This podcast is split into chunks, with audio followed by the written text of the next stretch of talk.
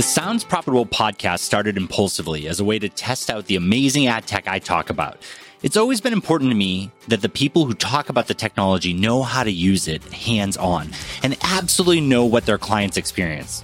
Now, after 30 episodes and just finishing up our first year of Sounds Profitable as a newsletter, we're taking a month to completely reformat and improve the podcast to make it a better listening experience.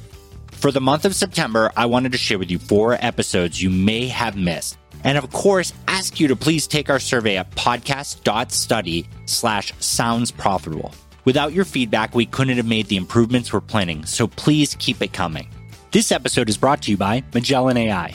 Which industries are growing the fastest in podcast ads and how are they spending? For more information, go to magellan.ai. I hope it's visible to all of you how much I actually enjoy podcast advertising technology. Having Tom Webster of Edison Research on the podcast so early into the first season was a real accomplishment that made me feel like I was truly on the right path. Yup, I'm fanboying here. It's my show, and I get to do that. We dig into brand lift studies and surveys overall, and I think you'll enjoy it. You know, it's so funny. It's I just got into like the the event scene and the circuit scene and had time to start watching the stuff that you were doing, right? Like I was a product manager at Megaphone and really started to watch your stuff, but it's so hard to carve out time. And just as I started to dig more into this and just as I started to find more time, everything went digital, right? Everything went online rather instead of in person. I'm bummed because you you run a good show with all the things that you guys do, uh, and it's I, I think it's such an important thing that people watch. Like so to to plug it at the beginning, like Edison Research does so many cool things. And I think the infinite dial is one of the most unbiased views of audio. And it has a great lens on podcasting and what listeners want. And the crazy part about it is like, it's not easy stuff to do. And sometimes that's not data that like an advertiser or a campaign wants to do. So you guys built this survey and research company that is doing the things that we need that we don't always like we can't always like foot the bill to the advertiser. They're the things that people should be investing into and growing because it just helps us all view the same landscape. It doesn't push anyone's specific narrative. Yeah i mean that's the thing. I, am not a, a, podcaster who sort of dabbles in, in research. I'm a 25 year survey researcher who loves podcasting and you know we've been doing the infinite dial since 1998 it's still I I think the gold standard in terms of the kind of the currency research that uh, podcasting looks at, that streaming audio looks at, and, and, so on. It's done to the most ridiculous and ridiculously costly uh, standards in survey research. It's uh, it's a telephone based survey, which has a much much higher response rate than anything online. It's over half mobile phone executed to match. Uh, you know statistics in the U.S. about who has mobile phones and interestingly, and and for years when I would tell people this, they would think it's funny, and now they don't. The most reliable statistics on the percentage of Americans who are mobile phone only, who don't have landlines, is owned by the CDC. The CDC tracks it every year because that they need sense. to know, yeah, how to notify us if, like, say there was, I a don't global know, pandemic. Let's say. Um, so anyway, so uh, just the costs alone on the infinite dial are yeah, nearly six figures. I mean, it is it is a bill that we write every year, uh, but we continue to know that it is important to be the most reliable discerners of the present. You know, I guess we leave forecasting to others to be able to put that out there and, and to where you know so that we can say how big are these markets? Are these markets worth investing in? And I, I like to think that we have done our part to help develop podcasting in terms of legitimizing it as a market for investment. I completely agree with that. And like also so much direct inspiration I've taken from you guys to to build what I'm doing, right? Which sounds profitable. Like your newsletter is your opinions about this great industry and topic and all of that. And it's it's great. It's very candid. It's very you. It's professional too, but like you you may you're you, you're Tom Webster. And then the infinite dial, like you just said that this is a six figure report that I don't have to sign up and give you like all my information necessarily. I don't have to pay for access to this report. Every single sales deck that goes out there for podcast ad tech, podcast advertising is going to include slides from this. Everybody is going to be updating their sheets when this comes out. We're recording this right now in March and you know, we're about a week away or week and a half away from the next Infinite Dial being released. And The week after that, heck, even that weekend, people are going to be scrambling to update that and interpret the statistics that kind of tell their story. And that's so important, right? Like we can gate knowledge and learning and education and, and landscape views behind paywalls and we can charge all these people here, but every single person in the space or even looking at the space should look at this data because it's freely available. It's not biased. It's crazy expensive to put together. And I don't I don't know. I find so much value for it. I'm such a fanboy and I'm sure it's pouring through here because there's how many other companies can say they can do that? And you've been at Edison for how long? Uh, I've been at Edison for this. This will be 17 years in June. And how old is Edison Research total? Edison Research is uh, 26 years old. So yeah, it was started in uh, started in '94, and I joined really about a decade later, I think. So right right around in that in that ballpark. I've I've been at Edison for a while. I can't imagine the amount of effort and focus it took to be like, hey, we're going to get all these statistics and then just give them away, right? And we need we need sponsors to come in to sponsor our research. You don't get to put your like thumbprint on it you can come help us talk through it, but it's our research that we're doing because you're able to sponsor us and because we're doing all these things, but we're not going to charge the end user. Like, what? That's a cool story, right? And that's, we need more of that. We need more people to put out information to make it accessible to more people to come in and spend or just be part of the industry. Yeah, you know, I don't know if we're going to veer into content marketing here, Bryan, but I, you know, the the infinite dial for us is we started it in 98 so this will actually be the 24th year of it technically if you inclusively look at that and it's kind of always been this way. We've we've spared no expense to make it as representative of the population as we can. And we've never gated it. We've never required signups or anything like that. You do sign up for the webinar but you can just go to our website and get it. And that's been an you know an interesting thing to convince people about. Uh, we one of the things that I'm kind of proud of about it we won a content marketing award at Content Marketing World two years ago uh, for you know for best use of original research. But to me, it's kind of one of the longest running content marketing exercises uh, that's out there because one of the things that we've learned and we've experimented with different things that our goal is to equip as many people as we can with with these data and if we gate it if we put a sign up on it if we you know God forbid, put you on a list to call you to sell you something for you to download it, you're not going to download it. You're not going to use yeah. it. And we will have wasted a whole lot of effort on putting this out. So we don't ever gate it. Yeah. And it's so hard, right? It's with the deep dives and with all the things that I've been doing with Sounds Profitable, talking to these partners that are sponsoring it. Like I had to make a case for why, like, hey, I'm not selling you an email list. I'll show you aggregate numbers. We'll show you the interesting stuff there. And I'm sure you guys do something similar. Like for this one, it's Triton that is uh, sponsoring the 2021. And so that means that they're going to get some statistics of the people that watch the webinar, I assume very high level, nothing that they can go like call people about. But that branding's valuable. That means there's a year of content, a year of research that has their association with it, a webinar with one of their leaders on there, John Rosso. And that's that's very cool. And that's all thought leadership stuff.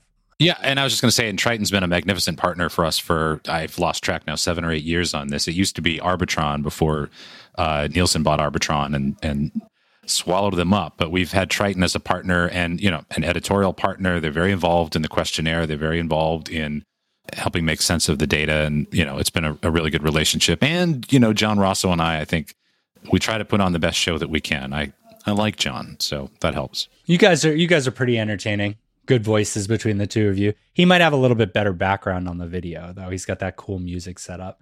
He oh, he does, yeah. And uh, I, am going to try and have a good fakey fake background for the Infinite Dial this year. But uh, you know, John John's a pro. Yeah, it's so funny because I focused. I was like, oh, the podcaster Sounds Profitable can't be like a promotion for anybody, and I want to really emphasize to people that like I am a fanboy of Tom and Edison, and they're what I'm modeling everything over. This is like true, genuine endorsement because as I've talked to Tom more and more, and as he helped me with this article, you know, where I was a product manager for data and monetization with Megaphone, where I was with Barometric and then Claritas with attribution, and my roles as account manager and ad ops and stuff. Edison Research always came across as the company that just talked about the space, did all the crazy research at the top level. And more and more as I'm talking to Tom, what I'm realizing is they have tools for all of those levels of reporting available for people to use. Now, we default to Nielsen a lot in advertising because Nielsen has a big name. And part of, I think, the bad part of advertising technology and advertising is that once a name in a company gets so big, it becomes something that everybody just autopilot asks for. And we don't tend to think about what we're going to do with it, right? Like you want a Nielsen study. Well, the person asking for that honestly probably doesn't know what that means necessarily. Someone above them asked for a form of validation. They picked it off of a list or the company has decided a standard, but that individual doesn't always know what they're looking for. And so, you know, it's a big important thing for me that more people know in the space that it's not just Nielsen. Edison has a product, uh, Signal Hill has a product. There are a bunch of companies out there that the prices vary across the board. I mean, Edison puts a lot of work and effort into this, and their customized products for campaigns like are, I think, appropriately priced. But the thing is, is just call. If you're running a campaign, if you're doing anything in podcast ad tech, podcast advertising, call all the partners, have all the conversations, understand their capabilities because there's unique stories there, you know? Yeah, I, I so appreciate that. I mean, we are able to work with uh, some wonderful ad tech partners, and I think you know what we do is very complementary to that. We're obviously very focused on the humans, uh, on what the humans are doing when they're listening to podcasts, how the humans respond to both the content and to the messaging and the advertising. Uh, you know, our we were able back in 2014 to launch a subscription based product called Share of Ear, which gets quoted a lot in especially in agency presentations and things like with media buyers and, and you know various agency platforms. It's it's the only single source measure of all audio in america. So it looks at both online and offline and expresses all of those different forms of audio devices brands all of that as a share. The percentage of the amount of time we spend listening to audio that's devoted to a given medium or a given brand and so on and that's a very brute force approach, right? We just throw thousands and thousands of bodies at it, and literally, and uh, and lots of people uh, co- kind of coding very minute data responses to that. And knowing that a that was crazy, and b that it works, uh, we applied the same model to podcasting. Really, so we're able to do something very different, I think, to what people that are measuring ad tech and also the download measurers are providing which is essential, by the way. I mean, this business doesn't run without downloads. Don't get me wrong.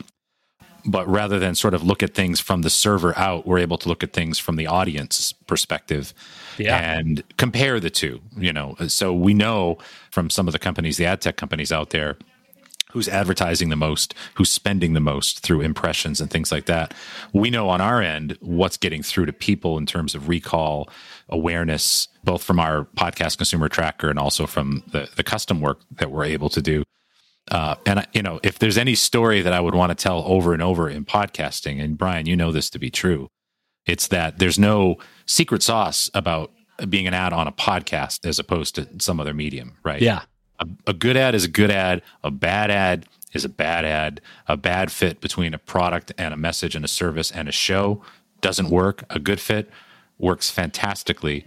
And we're able to show that. And I think the reason why uh, I'm such a passionate believer in what we do, not as a substitute for, but as a uh, as something that rides right along with ad tech, is that it a great podcast and a great podcast ad, a great campaign put together, has such a multiplicative effect on the power of a message that you don't get from banner ads, you don't get from almost any form of any form of digital advertising. Frankly, when you when you get it right, and that goes well beyond an impression.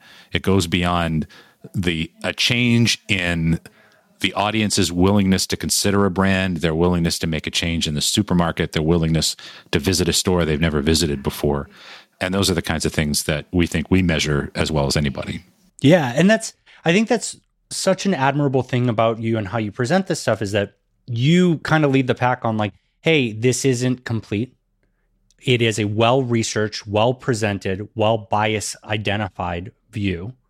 And it adds to the total view and it helps people understand all sides of it. I, I really think that you guys get the listener side amazingly, right? I think it's so important. And I think that you're right. These other ad tech tools do get their side in other media channels. I mean, it always felt like the ad tech partner would come in and say, Our tool's the best. And the answer is, you're wrong, right? Right out the gate, the fact that you said that, you're wrong. There's no, unless I can touch the head of every single person who walks into the store and then ask them an exit survey of what they're buying and read their mind of all of their thoughts truthfully, there's nothing that's 100% accurate for anything.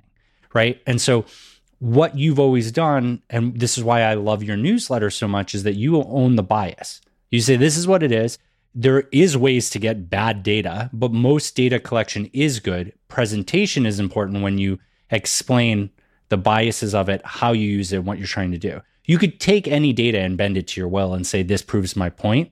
But if you use these tried and true practices from the ad tech partners to the survey and research partners to be that constant and that you let your data compare to that constant and show where it is in relation, that's what is important, right? We're, I don't know, I feel like direct marketing is is like very cool, but also like terrible because someone's going to look at the price of that survey or look at the attribution in podcasting, which can't get everything, and just be like, well, on Facebook, I know every click and I know the exact dollar amount. And like, that's neat, but it's not podcasting. There's a reason the mediums are different. There's a reason you want to try it. So, yeah, I like I like the ownership that you guys are not saying that this is right. You're just saying this is well researched and here's how we present it everything has a margin of error, you know, and, we've been the sole providers of the exit polls for the networks during the election since 2003. People will sometimes denigrate survey research, I think, because they I, either a they don't understand it, or b they think I can do it myself because there are self service tools out there. I can guarantee you that if you tried to do the exit polls yourself with you know whatever, you you might make some mistakes. And and we've never had a client misproject a race you know and i've said this before i think what survey research what good survey research produces aren't guesses they're estimates. And estimates look sound and behave within certain parameters. Most of the time they're plus or minus you know in our podcast consumer tracker they're plus or minus one except in very extraordinary circumstances and we're experienced enough to spot those. So you know we believe very passionately in what we do and i, I think you know ad tech is is extraordinarily important in legitimizing podcasting as a bucket for brands to put their dollars because that's because yeah. those are the buckets they're used to putting money into and podcasting's bucket has to look very similar to those other buckets or it's or it's not going to get the ducats in in those buckets i mm-hmm. guess. I just made that up uh, that's one thing. But the other side of the coin, though, is you know, um, though we are audio only, dear listeners, I can see Bryan right now. Uh, is that the new Shure microphone? It sure is the MV7. The MV7, right? When I get done with this, I'm going to I'm going to Google that because you sound really good, and I'm going to look that up. And guess who's going to get the attribution for that? Google.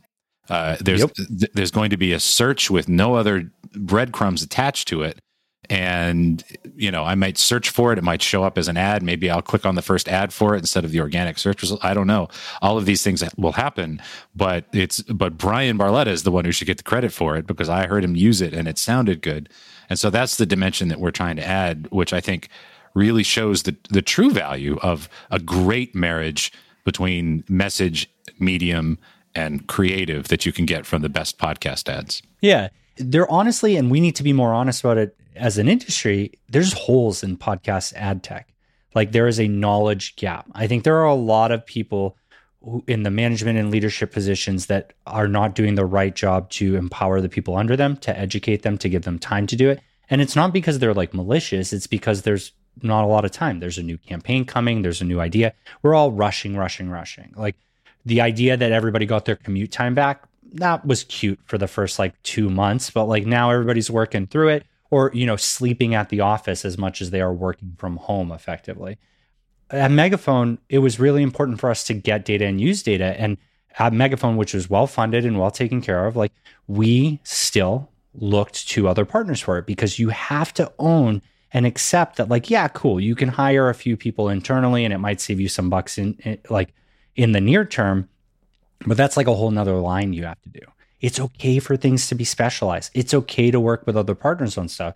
Heck, the the stuff that you're talking about with Share of Ear, that research, that identification, that plus or minus value, these ad tech companies can take that data in, work with you directly for custom solutions if they wanted to. And now they could say not only is our control file uh, indicative of the podcasters that we listen to or that we experience, like Podsights, for example, their the control file is built just off of podcast listeners but they could also layer in some learnings from your data to improve it further. right? Like there is a collaborative nature to all this. There is no shame in saying you can't do everything. There is no shame in not having it in house.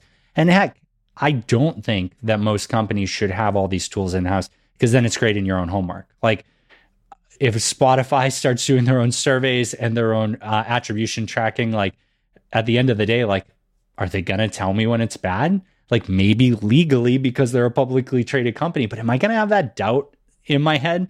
Definitely. Right. That's just how people work. So working with these third parties is really important. You had talked about this before we we dug into it a little bit, but like surveys are so important on every level, right? Like and and everybody with a podcast, like let's let's just take advantage of it here.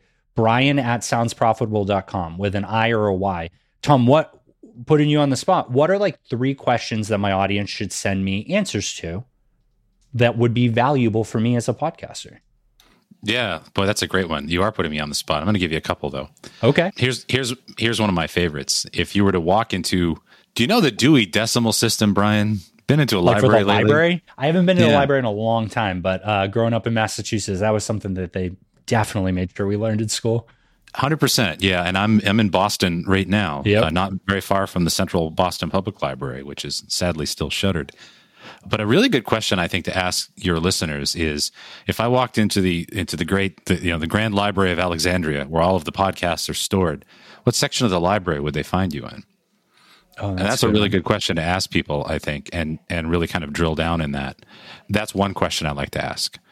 I'm going to give you, I think, my three favorite questions. I'm going to give you this it. gold yeah. content. Right, right. Question number two um, is Do you think this show is popular?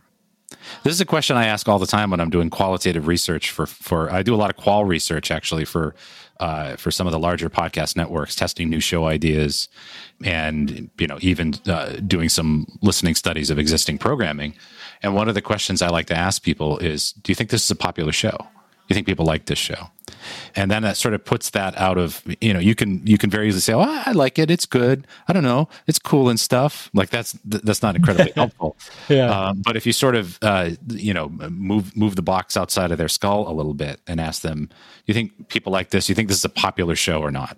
Uh, they'll they will start to go down different paths. And then my uh, my all time favorite question is I call it the eulogy question if Sounds Profitable were to die tomorrow, were just to, to go away, I'm sorry, Bryan, I killed it. Oh, no. Uh, what would you miss the most? And people can can be somewhat more eloquent in describing what they would miss than they can be talking about the positives that they like. We're much more equipped as humans with uh, to be articulate about the negative than we are articulate about the positive. Yeah. Our, our vocabulary for the positive is very limited to "I like it, it's good, I love it," and stuff. Uh, but if you ask somebody what they don't like about something, prepare for the dictionary. Yeah, it's uh, why Twitter exists. That's why Twitter exists, and I and I find that if you sort of put a negative frame, not negative isn't I'm bringing you down, but if I were to take something away, what would you miss the most? Then you'll you'll actually get some responses that maybe you weren't expecting uh, when you sort of pursue things from a what do you like about this this current thing that might give you what they you know. Yeah so anyway, there you we're go. Gonna, you put me yeah. on the spot and I give you three questions. Well, what we're going to do is I'm going to put those in the show notes. I'm going to put my email in there for people to contact. And then another thing I learned from you is you can't ask something of your audience without giving them something. So anybody who fills out the survey and also gives me their address, I'll mail them the Sounds Profitable stickers that we just got uh, as a thank you for there your you time. Go. There we there go. right? Go. Yeah, it's you know to me, anytime you get genuine listener feedback it's a gift. And you may not agree with it. You, it may objectively be wrong, but it's a gift because yep. someone took the time. And to me, if if you're going to ask for that kind of feedback to genuinely make the show better, I think a you should you should offer some kind of an incentive. And I've actually got a big long article, probably not this week's newsletter, but maybe a couple newsletters from now, where I'm going to talk about a lot of this that you should find a way to express your things, whether that's with an exclusive piece of content, some stickers. You know, it's really hard to do B2B podcast research for, for B2B podcasts because yeah. they have small audiences, right? But a donation to a cause that yep. is relevant to that to that community can can help and things like that. So it doesn't always have to be cash, and sometimes cash is really off brand. It always works, but it, it, that may not be the right call. But at least it says I'm going to do something with this. And then on the flip side, when you do get that feedback and you do do something with it, don't keep that a secret. Continually talk about that with your listeners. That thanks so much for the surveys you guys filled out three months ago, four months ago. We're introducing a new feature this week, and really this came from feedback from you. Keep it alive, keep people aware that they are part of the show. And that's, I think, a way to sort of link your your survey research with your marketing in a way that uh, doesn't compromise the survey research. It just yeah. says, "I thank you for your feedback. We're using it. You you are helping the show. What you did was not in vain. We used it." Yeah, no, that's I think that's so important. Feedback, people taking the time to put that out there. I, I know of a certain three letter organization in, in, advertising technology that uh, a lot of people sent feedback into, and they didn't even acknowledge it. So I'll tell you getting a thanks for sending this in. Great points. We'll talk about it more and get back to you. And then hearing or seeing like mm. change from that, it makes people feel good. And then it makes them feel part of the community, like you said. And then they talk about it more, right? I've received some feedback. I'm actively working on it based on the fact that this might not come out immediately. I don't want to say any of it here. I'll do it with dynamic ad insertion later. But it's so great. And I want to reward that. I want to send these people stickers because that's what I have available. I could shout out their names. I could do so many different things, and I will. Um, and I think that's really powerful. And a great note to end on. You know, I, everybody should really check out tomwebster.substack.com to follow Tom's newsletter. Tons of great information for any level of podcaster or anybody in the industry. Uh, it is one that I don't miss. And now I'm so thankful that you did it in podcast form because now I have even less of an excuse to not listen to it or read it immediately and then the infinite dial at Edison Research. Um, by the time people listen to this, the 2021 will be available uh, in both video form and the PowerPoint as well. Uh, and I hope everybody, you know, digs into that, finds tons of value from it. And in the same way that I'm asking for feedback, shoot Tom and Edison Research your questions. Like they want to hear that and they want to know how they can work with you. And yeah, you're part of this industry too. So Tom, so glad to have you here. Final question I'm going to put you on the spot with What is a podcast you're listening to lately that's not super mainstream? Uh, I love the 20,000 Hertz podcast. And, and I know that it's, it's, it's, it's not an unknown there. podcast. Yeah. um, but I'm I'm incredibly appreciative of the work that goes into it, the sound design that goes into it, the amount of research that goes into it. So that's one I, I I rarely miss. I also I listen to Curiosity Daily every single day with uh, with my wife. I love that one, and I want to just real quick uh, shout you out, Bryan, because the, the work that you're doing with dynamic ad insertion in creative ways in your own show is, I think, shining a beacon to what it can be. A lot of times when people talk about dynamic ad insertion, they're talking about the uh, the remnants of a failure of the imagination. Uh, yeah. And I commend you for the imagination you're putting into it and showing actually that. what what it can do. So yeah, I, thank you, thank you. I'm excited for a world where people can get to carve out a few hours a week and mess around with these tools. People that are way more creative than me. Because I'm just like, oh, well, I can say something different per country. And there are way smarter people out there that can do cool stuff. So thank you. Thank you for that compliment. That means a lot coming from you. And I'm so happy to have you here, and hopefully, I'll have you back. No doubt. Thanks, Bryan. Thanks. Cheers.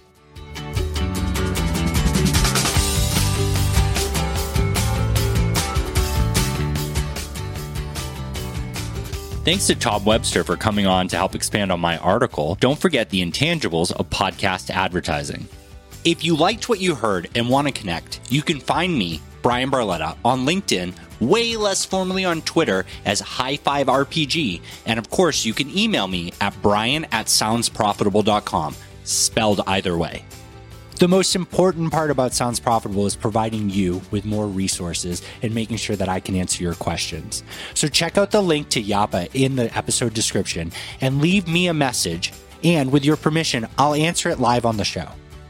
Sounds Profitable is completely recorded using Squadcast. I'm such a big fan of all the features that they have, from the video recording remote to their Dolby features, which are really fantastic. And then my favorite part that I use for the product deep dives is the screen share aspect. We can record all that in high definition and it's saved in real time, so there's no risk of losing it. So please check out squadcast.fm and sign up for a trial because I use it and I know you'll love it. The Sounds Profitable podcast would not be possible without the help and support of Evo Terra, James Cridland, and Ian Powell. Thank you all for your help and support.